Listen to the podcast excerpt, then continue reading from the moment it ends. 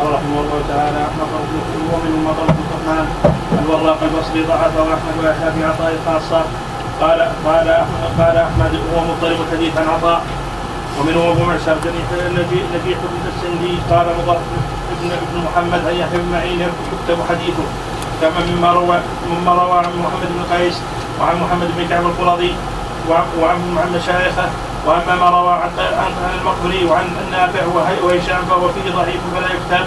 نعم المؤلف رحمه تعالى يتحدث عن الرواة الذين قد ضعفوا في بعض الرجال. وذكر أبا معشر واسمه نجيح ابن عبد الرحمن. وكانه يشير إلى أنه في بعض الرجال ضعيف وهو في الحقيقة ضعيف مطلقا. أبو معشر هذا ضعيف مطلقا ولا يحتج به. ولكن ينبغي التفريق بين شخص وشخص. المقصود هنا بأبي معشر هو نجيح ابن عبد الرحمن. تقدم عندنا بالأمس عددا كبيرا من المختلطين ومن الرواة. تحدثنا عنهم في التفصيل. ننظر ماذا عند الإخوة. اذكر لنا خمسة من المختلطين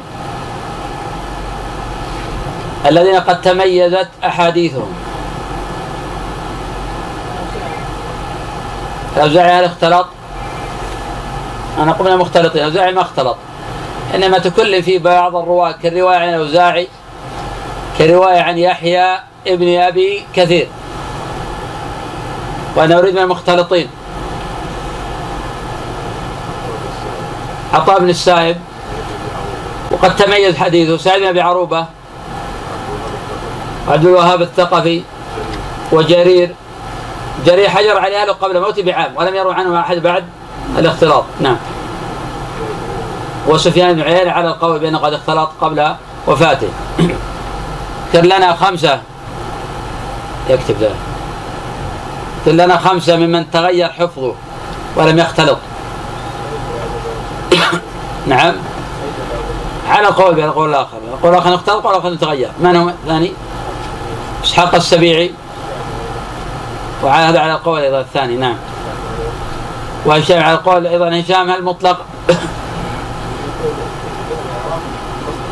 نعم قيل ينبسط في الرواية ليس لأجل الاختلاط ولا لأجل تغير حفظ إنما كان ينبسط في الرواية. كن لنا خمسة من إذا روى عن طبقة معينة يتكلم فيهم وهم ثقات مطلقا. سواء في بلد ضعاف أو في أشخاص لا بأس به.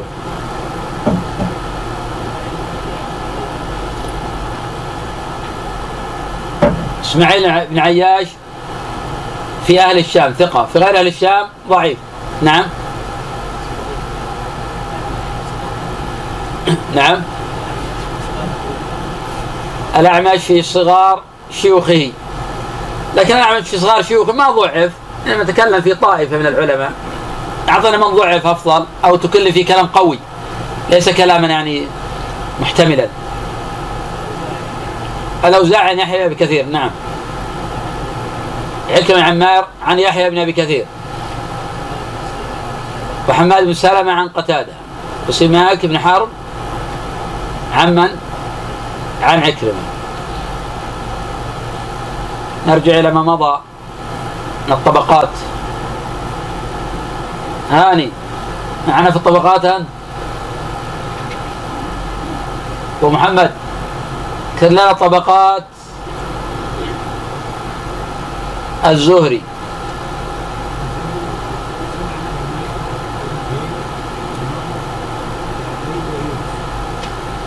هو من علية القوم من علية القوم. كلنا طبقات مالك.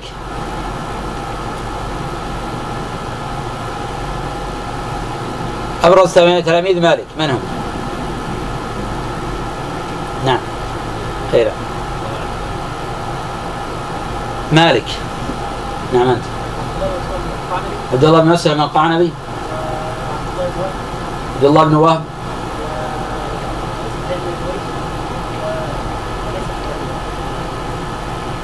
من هو؟ الأخير ذا؟ نعم صاحب اللي بعد من؟ ليس من طيب من طبقات مالك؟ يحيى بن يحيى الليثي ما يكون منهم؟ أبو مصعب ما يكون منهم؟ عبد الله بن مسلمة؟ نعم. والشافعي؟ اذكر لنا أصحاب نافع. عبد الله بن عمر العمري؟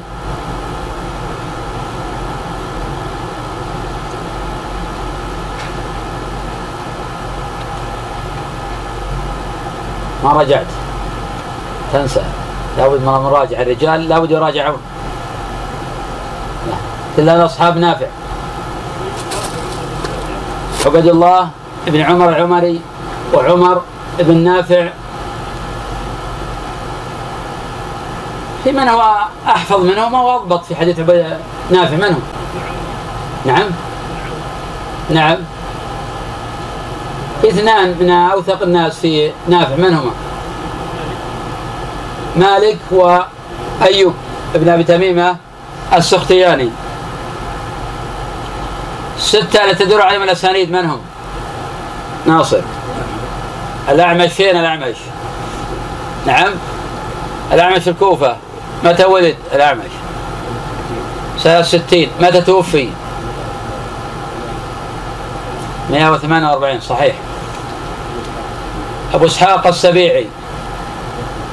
وما هو إسحاق السبيعي؟ حجازي اليمني. أعطيك خيارات خيارات مصري حجازي شامي. شامي. كله غلط ما أعطيتك شيء من الخيارات الصورة ثلاثة أعطيك خيار ثانية. إسحاق السبيعي كوفي مدني مكي. كوفي. نعم. قلنا الأعمش قل أبو إسحاق السبيعي. عمرو بن دينار. ما هو عمرو بن دينار؟ مكي وصري. مكي متأكد نعم أكيد مكي نعم. بقي اثنان. باقي ثلاثة يحيى بن أبي كثير. يمني. بقي اثنان عراقي ومدني. الزهري متى ولد الزهري؟ ولد سنة خمسين توفي سنة مئة وأربعة وعشرين. باقي واحد. قد ولد سنة ستين اللي بقي توفي سنة مئة وبضعة عشرة. من هو؟ نعم نعم. ولد سنة ستين اللي بقي. وتوفي نعم. قتادة بن دعامة السدوسي بسرعة ننظر الأئمة الأربعة أعطنا إياهم بسرعة متى ولد ومتى توفي بسرعة أبو حنيفة متى ولد؟ ولد سنة 80 متى توفي؟ سنة 150 مالك متى ولد؟ سنة 93 متى توفي؟ 179 شافعي متى ولد؟ 100 وكم؟ 160 ارفع صوتك ولد سنة 150 وتوفي سنة 204 صحيح؟ أكيد. أعطيك خيارات. نعم. 204 206 208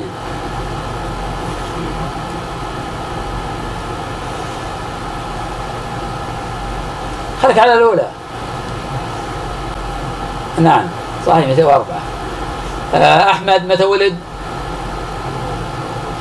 164 متى توفي؟ 250 240 كلام غلط. أعطيك خيارات 238 و39 و41 41 صحيح. نعم. وأما ما روى عن المقبول عن نافع وهشام فهو فيه ضعيف فلا يكتب. قال يزيد بن هيثم عن يحيى بن واكتب عن ابن معشر حديث محمد بن بن كعب في التفسير واما وأما حديث نافع وغيرها وغير وأما حديث نافع وغيرها فليس بشيء. التفسير يعني حسن يعني ما يروي عن محمد بن كعب القرظي في تفسير في تفسير القرآن. وغالبه جميع من كلامه غير مرفوع. ونظير هذا قول سعيد بن عبد العزيز الدمشقي في سعيد بن بشير كان غالب علمه التفسير. خذ من عنه التفسير ودع ما سوى ذلك فإنه كان حاطب ليل. خرجه العقيلي. لأنه كان حاطب ليل. فإنه كان حاطب ليل. خرجه العقيلي. وعكس هذا ما قاله الإمام أحمد في إسماعيل بن عبد الرحمن السدي الكوفي صاحب التفسير. قال هو حسن الحديث وحديث مقارب. إلا أن هذا التفسير الذي يجيء به أسقاط عنه فجعل يستعظمه ويقول من أين قد جعل له اسانيد. السد عندنا اثنان. السد الكبير واسمه اسماعيل بن عبد الرحمن احتج به مسلم في صحيحه. اسماعيل بن عبد الرحمن هذا السد الكبير قد احتج به مسلم في صحيحه.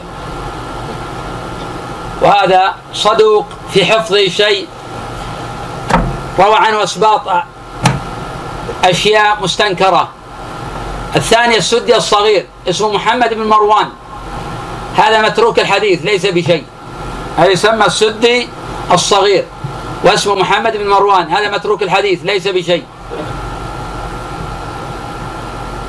نحن نطمع في الحقيقة فيما مضى أخذ الطبقات.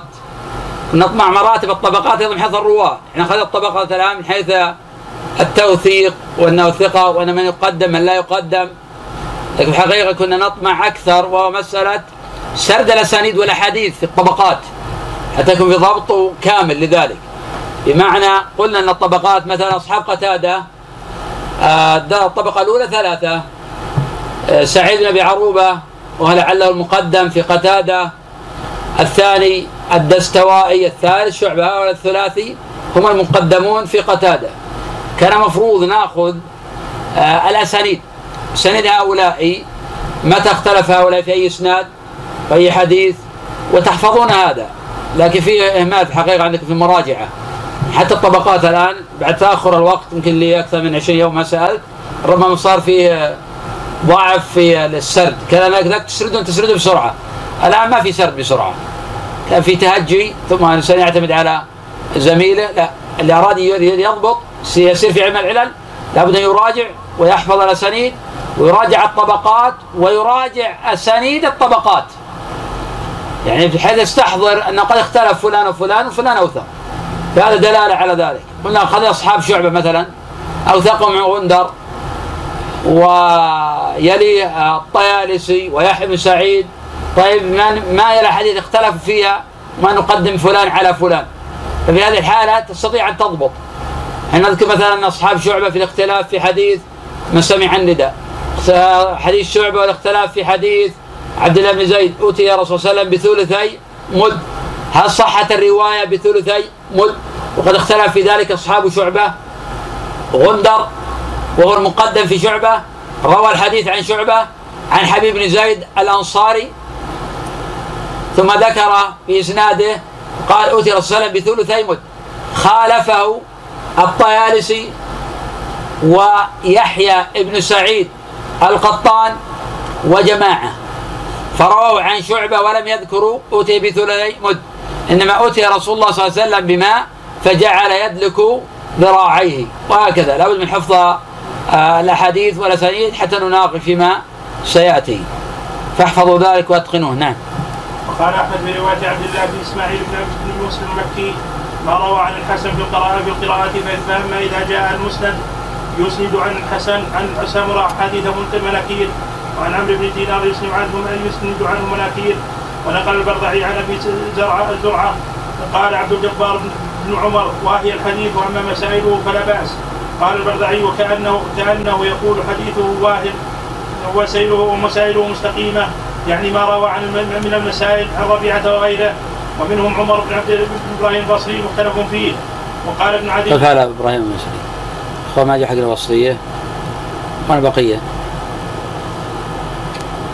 ما منهم؟ مريم وبقية ناخذه غدا إن شاء الله. نعم.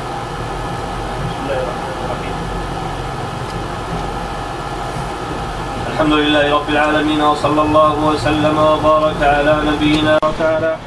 ومنه عمر بن إبراهيم البصري مختلف فيه وقال ابن عدي له عن قتادة خاصة هناك مناكير وهو راوي حديث حدث العباس بن عبد المطلب في وقت المغرب وقد استنكره الإمام أحمد وسبق الكلام عليه في كتاب الصلاة مستوفى ومنهم يزيد بن إبراهيم التشفري البصري ثقة متفق على حديثه. قال ابن عدي أحاديثه مستقيمة إنما أنكرت عليه أحاديث.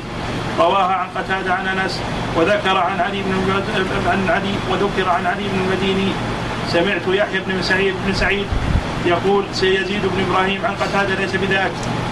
ومنهم عبد المجيد بن عبد العزيز بن أبي رواد. قال ابن عدي وثقتم في ابن جريج خاصة يعني أنه في غيره ليس بذاك. وقد ضعفه بعضهم ومنهم هشام بن سليمان المخزومي ذكر الحافظ ابن رجب رحمه الله تعالى عدة حفاظ. قد ضعفوا في طبقة دون طبقة. قد تقدم الحديث عن هؤلاء مرارا.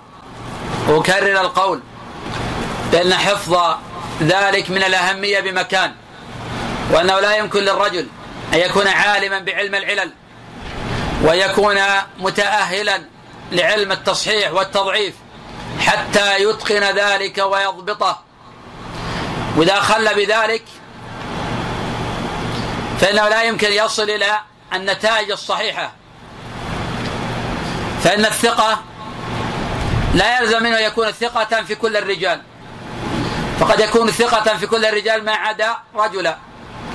والثقة قد يكون ثقة في بلد دون بلد. إذا كان الإنسان ينظر إلى ظواهر الإسناد يصحح على ظواهر الإسناد فإنه يجني على السنة. كحديث مثلا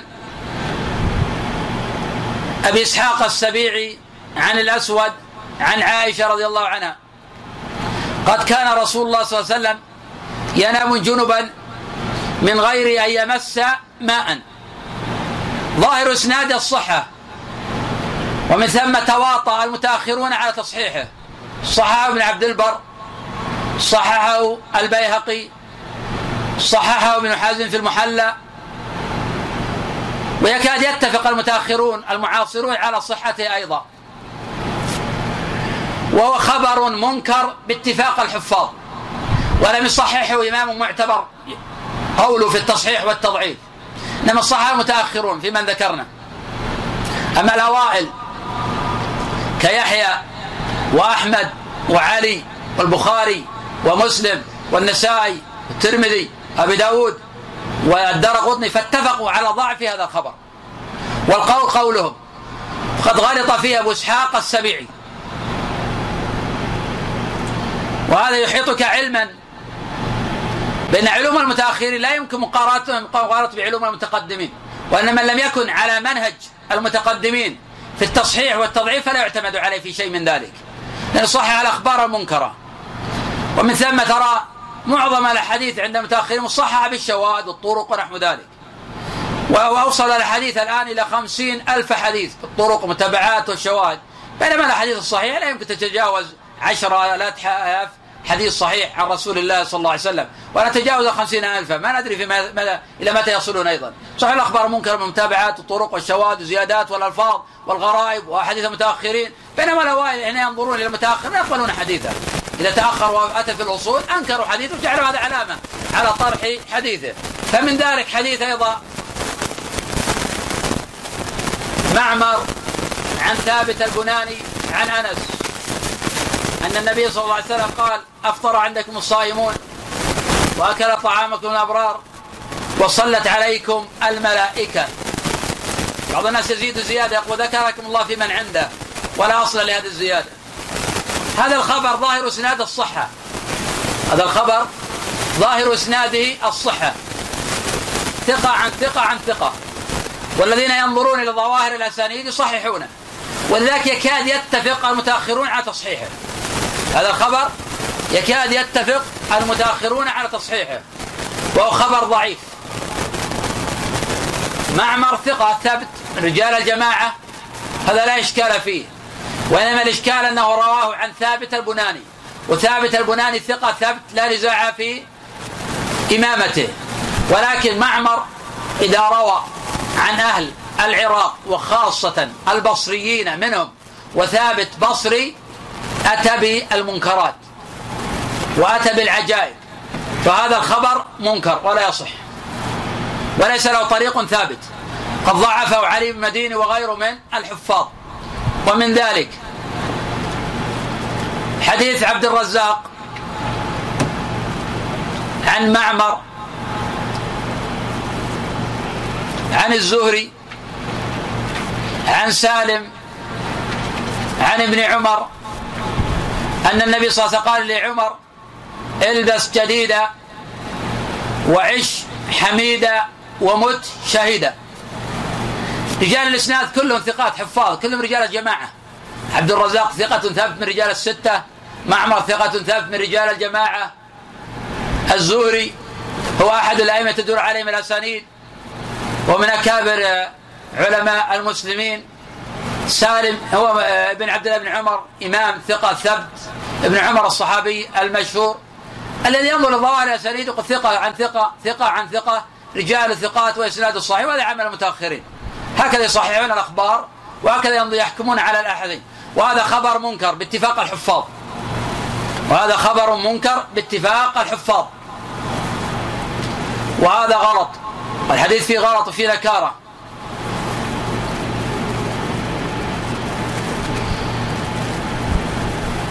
وأحيانا أيضا يتفرد بالخبر صدوق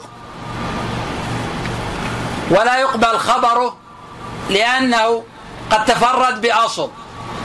صدوق إذا تفرد بأصل يتوقف في حديثه. لأن أين الثقات عن هذا الخبر؟ فمن ذاك يكون للمحدث شيوخ كثيرون. كالزهري مثلا أصحابه جمع غفير. لكن رؤوس الحفاظ من أصحاب الزهري هم معمر بن راشد ويونس بن يزيد وابن عيينة ومالك وشعيب وعقيل بن خالد. إذا أتى بلفظة ابن إسحاق عن الزهري ولا روى هذه اللفظة هؤلاء الحفاظ نعلم أن هذه اللفظة غير محفوظة. من ذلك حديث معمر عن الزهري في صلح الحديبية وفي البخاري. أتى ابن إسحاق فروى الخبر عن الزهري وذكر في وضع الحرب عشر سنين. أتى في وضع الحرب عشر سنين. هذه اللفظة غير صحيحة. لأن أصحاب الزهري ما ذكروا هذه الزيادة وإنما ذكرها ابن إسحاق. أحيانا أيضا حتى الثقة كمعمر عن الزهري عن محمود بن الربيع عن عبادة بن الصامت أن النبي صلى الله عليه وسلم قال لا صلاة لمن لم يقرأ بفاتحة الكتاب فصاعدا لفظة فصاعدا منكرة. يعبر عنها بالشذوذ. شاذة. مع أن الذي زادها ثقة إمام وهو معمر. ولكنه تفرد بهذه اللفظة عن أصحابه. فأصحاب الزوري الحفاظ الكبار لم يذكر هذه الزيادة فصاعدا ومن ثم أعرض البخاري رحمه الله عن هذه الزيادة عمدا. من ذلك أيضا محمد بن عوف ثقة. روى عن علي بن عياش ثقة. عن شعيب بن أبي حمزة ثقة. عن ابن منكدر ثقة. عن جابر بن عبد الله صحابي أن النبي صلى الله عليه وسلم قال من قال حين يسمع النداء اللهم رب هذه الدعوة التامة الصلاة القائمة آت محمدا الوسيلة والفضيلة وابعثه مقام محمود الذي وعدته إنك لا تخلف الميعاد. هذه الزيادة إنك لا تخلف الميعاد منكرة. زادها محمد بن عوف عن علي بن عياش والخبر في البخاري عن علي بن عياش بدونها. ورواه أحمد في مسنده عن علي بن عياش بدونها. ورواه علي بن المديني عن علي بن عياش بدونها. وقد رواه أكثر من عشرة من الحفاظ عن علي بن عياش بدونها. وكل واحد من هؤلاء أحفظ من ألف من مثل محمد بن عوف. أحيانا الثقة أيضا يغلط. كشعيب بن حمزة روى عن المنكدر عن جابر قال كان آخر الأمرين ترك الوضوء مما مست النار. واحتج بهذا الحديث من يقول بأن أكل لحم جزور لا ينقض الوضوء. وهذا في نظر. فإن هذا الخبر غلط. وإن كان رجاله حفاظ. كان رجاله حفاظا. لأن شعيب بن أبي حمزة اختصر الحديث فغلط فيه. قد رواه الحفاظ بلفظ أن النبي صلى الله عليه وسلم أكل من كتف شاة ولم يتوضأ. فاختصر وقال كان آخر ما ترك الوضوء من ممسة النار. فغالط في الاختصار. وأتى به على هذا الوجه المغلوط. كما بين ذلك أبو داود في سننه. وأبو حاتم في العلل. وابن حبان في صحيحه. فهذا الخبر غلط. إذا الثقة قد يغلط. إذا لا اعتماد على ظواهر الأسانيد. هذه الأمثلة كلها منوعة في أحكام متنوعة على أنه لا اعتماد على ظواهر الأسانيد وأن من اعتمد في التصحيح والتضعيف على ظواهر الأسانيد فقد جنى على السنة وأنه لا بد من النظر في كتب أئمة الجرح والتعديل والنظر في كتب العلل. وأفضل الكتب في العلل هي كتاب العلل للإمام أحمد رحمه الله كتاب العلل لعلي بن مديني كتاب العلل للإمام ابن أبي حاتم في روايته عن أبي وعن أبي زرعة. كتاب المراسيل لابن أبي حاتم. كتاب العلل للإمام الدار قطني. نعم. ومنهم هشام بن سليمان المخزومي قال العقيلي في حديثه عن غير واحد عن عن غير ابن جريج وهم. ثم خرج له حديثا من من حديثه عن الثوري عن سهيل عن أبيه عن أبي هريرة مرفوعا من حج بيته أو اعتمر. فلم يرفث ولم يفسق كان كما ولدته أمه. نعم لفظة أو اعتمر لفظة منكرة لفظ محفوظ من حج فلم يرفث ولم يفسق رجع كيوم ولدته أمه، بعض الناس يزيد في الحديث زيادة يقول رجع من ذنوبه. هذه اللفظة ليست في الصحيحين ولا في أحدهما. هذه اللفظة ليست في الصحيحين ولا في أحدهما، نعم رويت لكنها شاذة. والمعنى صحيح. لكن نحن متعبدون أيضا بلفظ النبي صلى الله عليه وسلم من بيان ما قاله وما نطق به وما لم ينطق به. لفظ الحديث من حج فلم يرفث ولم يفسق. رجع كيوم ولدته أمه، رجع من ذنوبه ليست في الصحيحين ولا في أحدهما زيادة من حج أو اعتمر هذه الزيادة منكرة. نعم. قال ورواه الناس عن الثوري وغيره عن عن منصور عن أبي حازم عن أبي هريرة عن النبي صلى الله عليه وسلم وهو الصواب ومنهم ورقاء ورقاء بن عمر. قال منهم ورقاء بن عمر. نعم.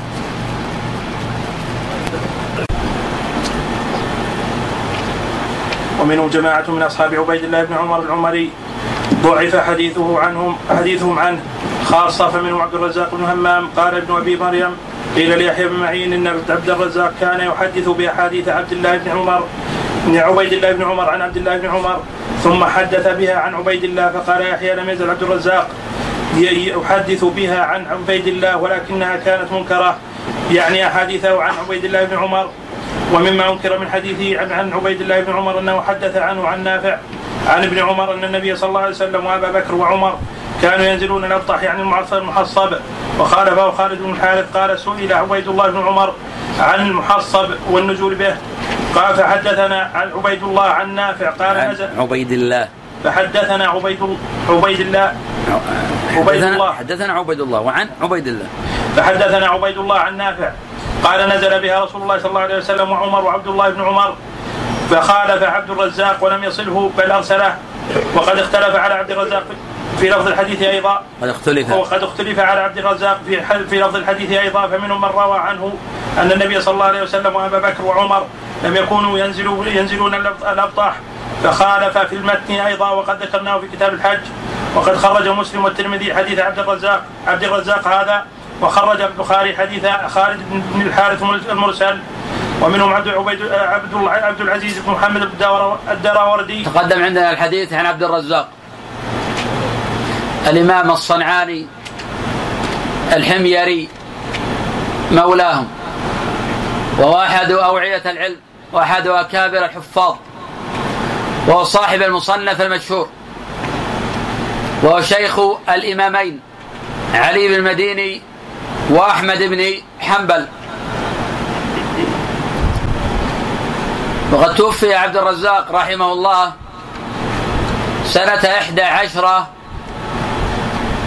ومائتين.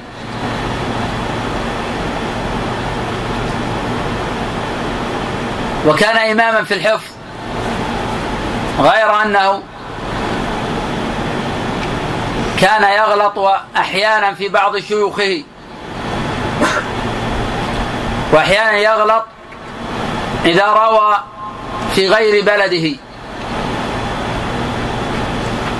فمن ذلك عن عبيد الله بن عمر العمري المصغر. ومن ذلك ما يروي عن سفيان في مكة. مرويات عبد الرزاق مرويات عبد الرزاق عن سفيان صحيحة وهي مخرجة في الصحيحين. ولكن إذا روى عبد الرزاق عن سفيان في مكة كان حديثه ضعيفا. ومن ثم أنكر الإمام أحمد رحمه الله حديث عبد الرزاق عن سفيان عن خالد الحذاء عن أبي قلابة عن أبي أسماء الرحبي عن ثوبان. أن النبي صلى الله عليه وسلم قال يقتتل عند كنزكم ثلاثة كلهم ابن خليفة ثم لا يصير إلى واحد منهم ثم تخرج الرايات السود من قبل المشرق فيقتلونكم قتلا لم يقتله قوم. قال وذكر شيئا نسيته قال فإذا رأيتموه فبايعوه ولو حبوا على الثلج فإنه خليفة الله المهدي. وهذا رجال كلهم حفاظ كلهم أثبات لا يختلف في واحد منهم. ولكن الإمام أحمد رحمه تعالى أنكره. ذلك لأنه من رواية عبد الرزاق عن سفيان في مكة. وكان الإمام أحمد رحمه تعالى كلما استنكر شيئا من أحاديث عبد الرزاق جعله من مرويات عنه في مكة. قد تقدم أن بعض العلماء ذكر قاعدة أخرى في هذا. فقال ما لم يوجد في كتب عبد الرزاق فهو معلول. لأنه رحمه الله قد اختلط في آخر عمره. وساء حفظه. ولكن العلة في سفيان أنه روى عنه في مكة. أما ما روى عنه في اليمن فهو ثبت. نعم. ومنهم عبد العزيز عبد العزيز بن, بن محمد الدراوردي. قال أحمد حديثه عن عبيد الله بن عمر تشبه حديث تشبه حديث عبد الله بن عمر. قال أبو حاتم الرازي ظهر مصداق قول أحمد في حديث الدراوردي عن عبيد الله بن عن عبيد الله عن نافع عن ابن عمر من أتى عرافا فصدقه بما يقول لم تقبل له صلاة أربعين يوما أربعين ليلة. قال والناس يروونه عن عبد الله بن عمر عن نافع عن ابن عمر وليس يشبه هذا حديث حديث وليس يشبه هذا حديث حديث عبيد الله. ورواه الدور ودرواه الدراوردي عن ابي بكر بن نافع عن أبيه عن صفية بن ابي بنت أبي عبيد عن عمر عن النبي صلى الله عليه وسلم ثم قال وعن عبيد الله بن عمر عن نافع عن ابن عمر مثله مثله. قال قال قلت والصحيح أن عبيد الله بن عمر إنما رواه عن نافع عن صفية عن أبي بنت أبي عبيد عن بعض أزواج النبي صلى الله عليه وسلم وهذا صح من حديث أبي بكر بن نافع قاله ابن المديني وقد خرجه مسلم في صحيحه من طريق يحيى القطان عن عبيد الله كما ذكرناه وقال النسائي الدراوردي ليس به بأس حديثه عن عبد الله عن عبيد الله بن عمر منكر ومنهم قبيصة تقدم عندنا عبد العزيز بن محمد الدراوردي. وهذا أحد رجال الجماعة. وقد احتج به مسلم رحمه الله في الأصول. وخرج له البخاري رحمه الله تعالى ما تابعه عليه غيره. قال عنه الإمام أحمد رحمه الله تعالى ثقة في كتابه ضعيف في حفظه. وقد روى عن عبيد الله بن عمر العمري المصغر عن نافع عن ابن عمر عن النبي صلى الله عليه وسلم أحاديث لا تشبه أحاديث عبيد الله. وكان يرفع أحاديث. ومن ثم قال النسائي رحمه الله كل شيء رواه عبيد الله بن عمر كل شيء رواه الدراوردي عن عبيد الله بن عمر المصغر فهو عن المكبر. ومن ثم حديث ابن عمر الذي جاء عن النبي صلى الله عليه وسلم في النزول على اليدين هذا معلول. والصواب وقفه على ابن عمر ولا يصح رفعه. وإنما رفع الدراوردي. وكذا تكلم الإمام أحمد رحمه الله في مرويات عبد العزيز بن محمد الدراوردي عن عبيد الله بن عمر العمري. وأن مرويات عبد العزيز عن عبيد لا تشبه مرويات الثقات عن عبيد الله. وهذا مما استدلوا به على الغلط وعلى سوء الحفظ. وهذا يطلعك أيضا على أمر مهم. وأن الأئمة رحمه الله تعالى لا يحكمون على الأسانيد بمجرد الظواهر وبمجرد ثقة رواة الإسناد. فكم من حديث رواة ثقات وهو منكر. تقدم بالأمس عدة أمثلة على هذا. كحديث أبي إسحاق السبيع عن الأسود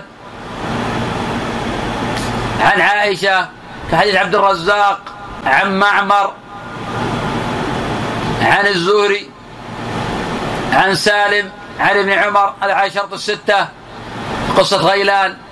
كحديث عبد الرزاق عن معمر عن ثابت البناني عن أنس هذا على شرط الجماعة على الطريقة التي تقول بأن كل من خرج له الشيخان فهو على شرط الشيخين. هذه الطريقة مغلوطة فإن غلطها مرارا. وأن هذا خبر معلول فإنه من رواية معمر عن أهل البصرة وكل ما روى معمر عن أهل البصرة فهو غلط. ما معنى شرط الشيخين؟ قلنا ثلاثة مذاهب. أعطينا المذاهب الثلاثة وبين لنا الصواب في المسألة. يكون رجال الإسناد موجود في أن يكون رجال الإسناد بنفس ترتيبهم موجود بنفس ترتيبهم موجودين في الصحيحين. هذا القول الأول. يكون كل راوي موجود. والقول الثاني يكون كل راوي من رواة الإسناد موجودا في الصحيح ولو لم يكونوا على نسق واحد. هذا القول الثاني. القول الثالث أن يكون رجال الإسناد في القوة والضبط كرجال الشيخين. ما أصح الأقوال في هذه المسألة. القول الأول. لماذا قلنا الصواب القول الأول؟ لأنهم لأنهم أحيانا يتوقعون أحاديث بعض الرجال عن صحيح. يتقون حديث فلان عن فلان وإن كان ثقتين. كما يتوقعون ما خرج الشيخان لمعمر عن ثابت البناني وخرج مسلم لمعمر عن بعض البصرة في المتابعات والشواهد المتابعات والشواهد. نعم. ومنهم قبيصة بن عقبة قال ابن أبي خيثم عن يحيى بن معين هو ثقة إلا في حديث سفيان الثوري ليس بذاك القوي. وقال يعقوب بن شيبة كان ثقة صد- صدوقا كان ثقة. كان ثقة صدوقا فاضلا تكلموا في روايته عن سفيان خاصة. كان ابن معين يضاعف روايته عن سفيان. ومنهم يعلى بن عبيد. قبيصة خرج له البخاري عن سفيان. أحاديث كثيرة. والبقية كمسلم يخرج له بواسطة. لكن البخاري لم يخرج لقبيصة عن سفيان فيما تفرد به. وإنما يخرج له فيما تابعه عليه غيره. وقبيصة إمام ثقة ثبت لا نزاع في إمامته. وإن تكلم في بعض العلماء كلاما يسيرا. وإنما قال بعض العلماء بأنه يستصغر في سفيان. ومع هذا القول ذهب طائفة من العلماء إلى أنه في سفيان ثقة أيضا. وأن من تأمل في أحاديث قبيصة عن سفيان رأى موافقتها لأحاديث الثقات والقدماء من أصحاب سفيان. والعلماء يصبرون في ذلك. كما كان طائفة من العلماء يتوقون بعض أحاديث الثقات عن قتادة. وحين رأوا أحاديثهم تشبه أحاديث ابن أبي عروبة وأحاديث الدستوائي وأحاديث شعبة عرفوا أنهم قد أتقنوا وضبطوا. ومن ثم ذكرت مرارا وأعيد أنه لا يجوز التصحيح بالنظر إلى مطلق رجال الإسناد وأنه لابد من النظر في العلل. ومن دراسة الرواة واحدا واحدا. وأنه لا يكفي في دراسة الرواة أن تنظر في تهذيب الكمال أو في تهذيب التهذيب ثم تصحح. بل تجعل لكل راو دراسة خاصة وتنظر أحاديثه وذكرت عدة أمثلة على ذلك فإنك حين تنظر لكلام الأئمة في الرواة قد ترى توثيق شهر بن حوشب. لأن أكثر لم يقول ثقة ثقة ثقة ثقة. ولكن حين تنظر أحاديثه ترى أن أحاديث لا تشبه حديث الثقات. وتعلم صدق ما قاله عنه الإمام أحمد والبخاري بأنه مضطرب الحديث. وحين تنظر في حديث التهليل بعد صلاة المغرب وصلاة الفجر من حديث سلمة وأنه كان يقول ذلك عشرا وثاني رجليه أن هذا خبر منكر وأنه قد اضطرب فيه شهر بن حوشب. شهر رواه عن أم سلمة أن يقول ذلك بعد صلاة المغرب وصلاة الفجر ووثان الرجلين والخبر في الصحيحين بدون هذه الزيادة. ثم رواه شهر عن عبد الرحمن بن غنم عن أبي ذر. ثم رواه شهر عن عبد الرحمن بن غنم عن النبي صلى الله عليه وسلم. ثم رواه شهر عن عبد الرحمن بن غنم عن معاذ بن جبل. هذا لو قاله ثقة لوجب التأمل هل يحتمل منه هذا اختلاف؟ هذا لم يحتمل. وإذا ذكر هذا مثل الشهر هذا دليل ما يضبط. مرة عن أم سلمة مرة عن أبي ذر مرة عن الرحمن غنم مرة من مسند معاذ. ذلك ما ضبط الحديث. ولا يمكن يقال لعله رواه على هذه الوجوه. إنما يقال هذا في أمثال الزهري وأمثال الحفاظ الكبار. وأما يقال في أمثال شهر بن حوشب فهذا غير صحيح. من ثم هو يضطرب في الأحاديث. كذلك قول من قال بأن مرويات عبد الحميد بن بهرام عن شهر صحيح هذا في نظر. مرويات عبد الرحمن بن بهرام عبد الحميد بن بهرام. عن شهر أعدل من غيرها. كرواية القدماء من أصحاب ابن لهيعة عن ابن لهيعة. كعبد الله بن واب عبد الله بن يزيد المقري عبد الله بن مبارك. رواية هؤلاء عن ابن أعدل من غيرها. لكن ليس معنى هذا أن الصحيح لا. ابن لهيعة ضعيف مطلقا. ابن لهيعة ضعيف مطلقا. روى عنه العبادلة أو لم يروي عنه العبادلة. والقول بأن رواية العبادلة عنه صحيح هذا غلط ظاهر.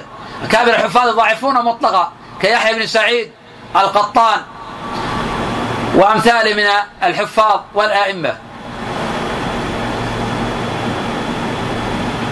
وكذلك شهر ولو روى عنه عبد الحميد بهرام هو ضعيف. وهو الذي زاد الزيادة في حديث ابن عمر في قصة مجيء جبريل قال وأن تحج وتعتمر وأن تحج وتعتمر هذه الزيادة عن طريق شهر. وهذه الزيادة منكرة لا تقبل. الصواب أنه ذكر الحج ولم يذكر العمرة. وهذا حجة من يقول بوجوب العمرة. وهذه الرواية ضعيفة. ولو جاءت من طريق عبد الحميد بن بهرام عن شهر. نغفر هذا. نعم.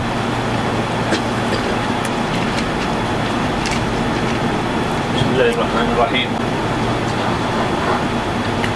الحمد لله رب العالمين وصلى الله وسلم وبارك على نبينا محمد وعلى آله وصحبه أجمعين. قال رحمه الله تعالى وشيخنا والسامعين. قال رحمه الله تعالى.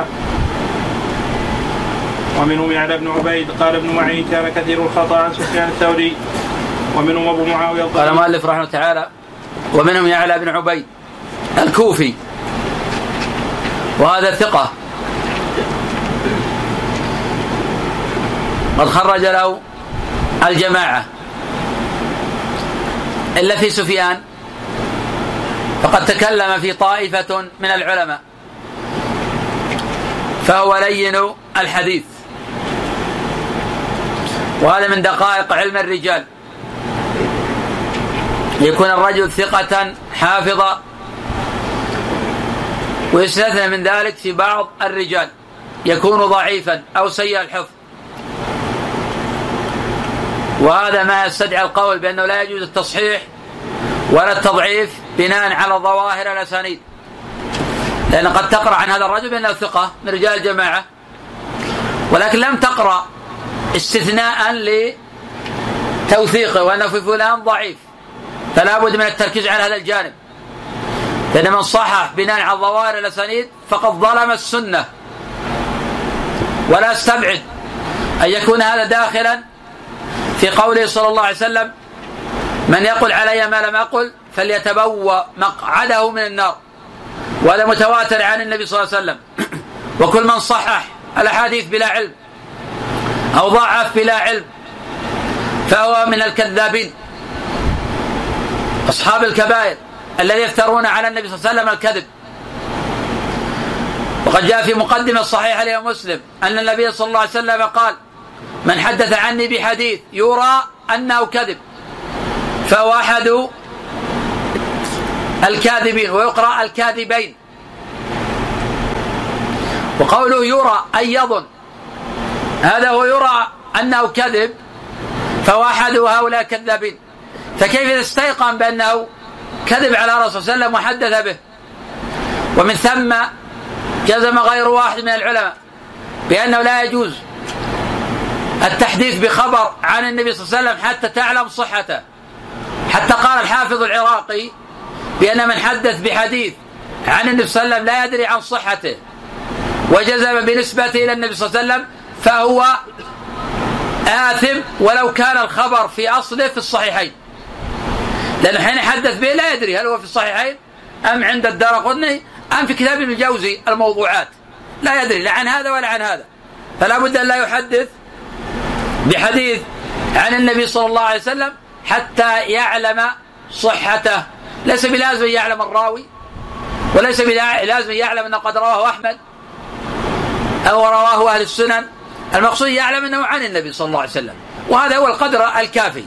وما عدا ذلك فهو اختصاص أهل العلم.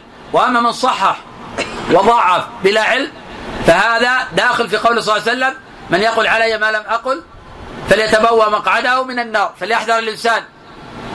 كذلك فليحذر أن يصحح. على الطريقة الداخل مجرد النظر في ظواهر الإسناد التقريب عن يمينه والكتاب في الوسط وينظر. ثقة ثقة ثقة ثم يكتب عليه. صحيح. وإذا قال الإمام أحمد ضعيف علق عليه قلت رجال كلهم ثقات. كان يحمل الإمام أحمد ما يدري أن رجال ثقات. ومن ثم حصل التعالم كما قال الإمام الأوزاعي رحمه الله كان هذا العلم شريفا كريما. يتداوله الرجال بعضهم عن بعض. فلما دخل في الكتب دخل فيه من ليس من أهله. وهذا حق. الآن حين دخل العلم في الأجهزة وفي الكتب خاض فيها الجهلة ومن لا معرفة له. حين يأتي الحوار والحفظ والفهم يكونون في مؤخرات الركب. وهذا يستدعي الإنسان يتقي الله في أحاديث النبي صلى الله عليه وسلم ولا يصحح بناء على ظواهر الأسانيد ولا يغتر بكثرة العابثين الآن بتراث السلف. لا يغتر بهم. فهؤلاء والله ما هم على شيء وما هم على حق. نعم. ومنهم أبو معاوية الضرير محمد بن خازم قال أحمد هو في حديث الأعمش أثبت منه بغيره بغيره وقال أيضا هو يضطرب في أحاديث عبد الله في أحاديث عبد الله في حديث عبد عبيد الله بن يعني ابن عمر وقال أيضا هو في غير حديث الأعمش مضطرب لا يحفظها حفظا حفظا جيدا. وقال ابن نوير كان أبو معاوية يضطرب فيما كان عن غير الأعمش. وقال عثمان بن أبي شيبة أبو معاوية حجة في حديث الأعمش وفي غيره لا. وذكر يعقوب وذكر يعقوب بن شيبة عن ابن المديني قال أبو معاوية حسن الحديث عن الأعمش يحافظ له وكان غير وكان غير غير حديث الأعمش. تقرأ عليه كتب يعني أنه كان لا يحفظ وقد سبق الكلام في الأعمى إذا قرئ عليه حديثه من كتابه وهو لا يحفظه ومنهم محمد قال المؤلف رحمه الله تعالى ومنهم أبو معاوية محمد بن خازم الضرير. كان من دعاة المرجئة. وكان من أصحاب الأعمش ومن الملازمين له ومن المكثرين عنه. وقد تقدم أن جماعة العلماء ذكروه في الطبقة الثالثة من أصحاب الأعمش. قلنا لعله في الطبقة الثانية أو الأولى. وقد قال الإمام أحمد رحمه الله تعالى هو أوثق الناس في الأعمش.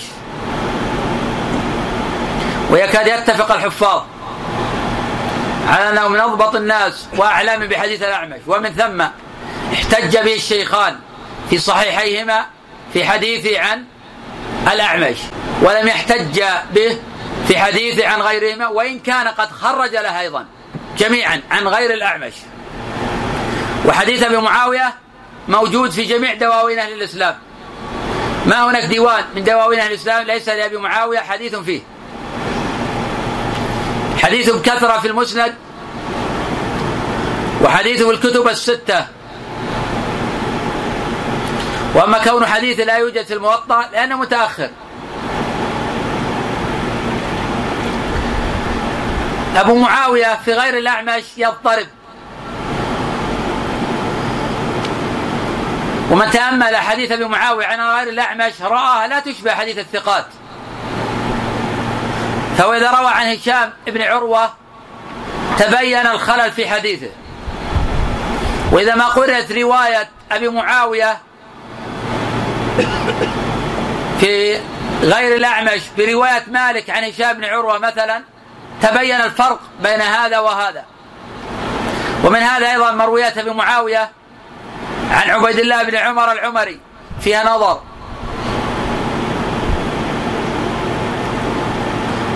وقد ذكر غير واحد من الحفاظ بأن أبا معاوية في غير الأعمش في نظر. وهذا النظر لا يلزم منه الضعف المطلق لكن يستدعي التثبت.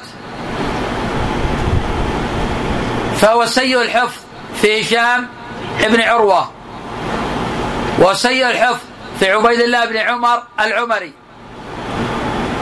وأما في الأعمش فهو ثقة ثبت. نعم. ومنهم محمد بن كثير الصنعاني حديثه عن معمر منكر. قاله الإمام أحمد وغيره. قال أحمد سمع من أم معمر ثم ارسل ثم أرسل إلى اليمن. أخذ كتبه فحدث منها. وقد وصل حديثا عن معمر لم يصله غيره. وذكرناه في تفسير سورة سبحان من من التفسير. قال المؤلف رحمة الله تعالى ومنه محمد بن كثير. وهذا نزيل المصيصة. وهو الصنعاني. يروي عن معمر وعن غيره.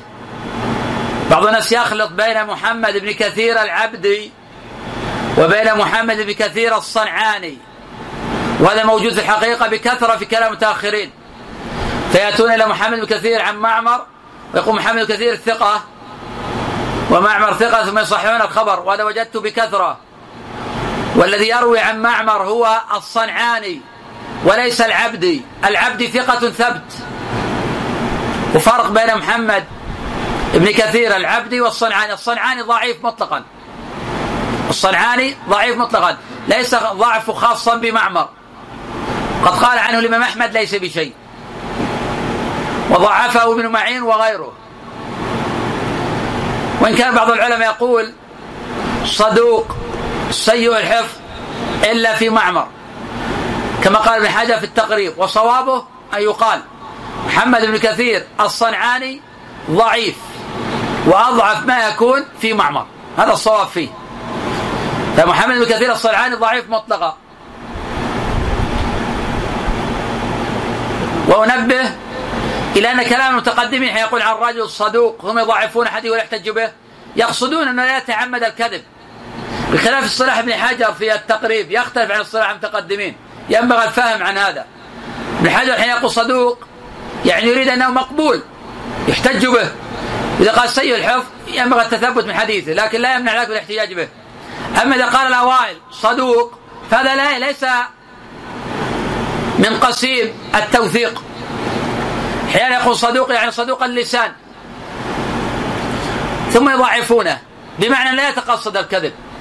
حتى لفظ ثقة عند الأوائل. أحيانا لا تعني التوثيق المطلق. كما قال ابن معين حين سئل عن نعيم نعيم بن حماد الخزاعي. قال ثقة في دينه. جاء في رواية قال ثقة وأطلق. وأن بعض الناس أن ابن معين يوثق نعيم بن حماد. هذا غلط. لأن ابن معين حين سئل عنه في موضوع آخر قال ثقة في حديثه ضعيف في حفظه. ثقة في دينه ضعيف في حفظه. ففرق بين توثيق الدين وبين توثيق الحفظ. فقال ثقة في دينه. لأنه من كبار الأئمة وهو أكبر من ابن معين في الديانة والصدع بالحق والسنة هو الإمام المشهور رحمه الله نعيم محمد الخزاعي. لكن إذا جاء الحديث لا فهو سيء الحفظ. نعم.